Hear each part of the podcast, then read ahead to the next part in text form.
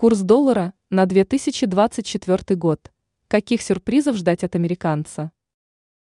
К Новому году курс доллара к российскому рублю зафиксируется в районе 87,95 рублей, полагает финансовый аналитик Виктория Кутузова.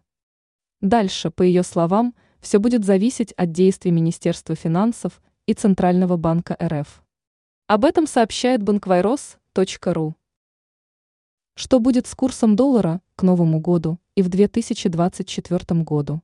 Как рассказала Кутузова, укреплению российской валюты к доллару сейчас способствуют принятые в целях стабилизации курса меры валютного контроля. В частности, указ президента РФ Владимира Путина об обязательной продаже экспортерами валютной выручки. Доллар к Новому году зафиксируется в районе 87,95 рублей – с небольшими суточными скачками в ту или иную сторону, спрогнозировала аналитик. Что касается следующего года, то тут, по словам эксперта, все будет зависеть от действий Минфина и Центробанка. Будут ли они сохранять пониженный курс, пока неизвестно, так как в России дефицит бюджета, заявила она.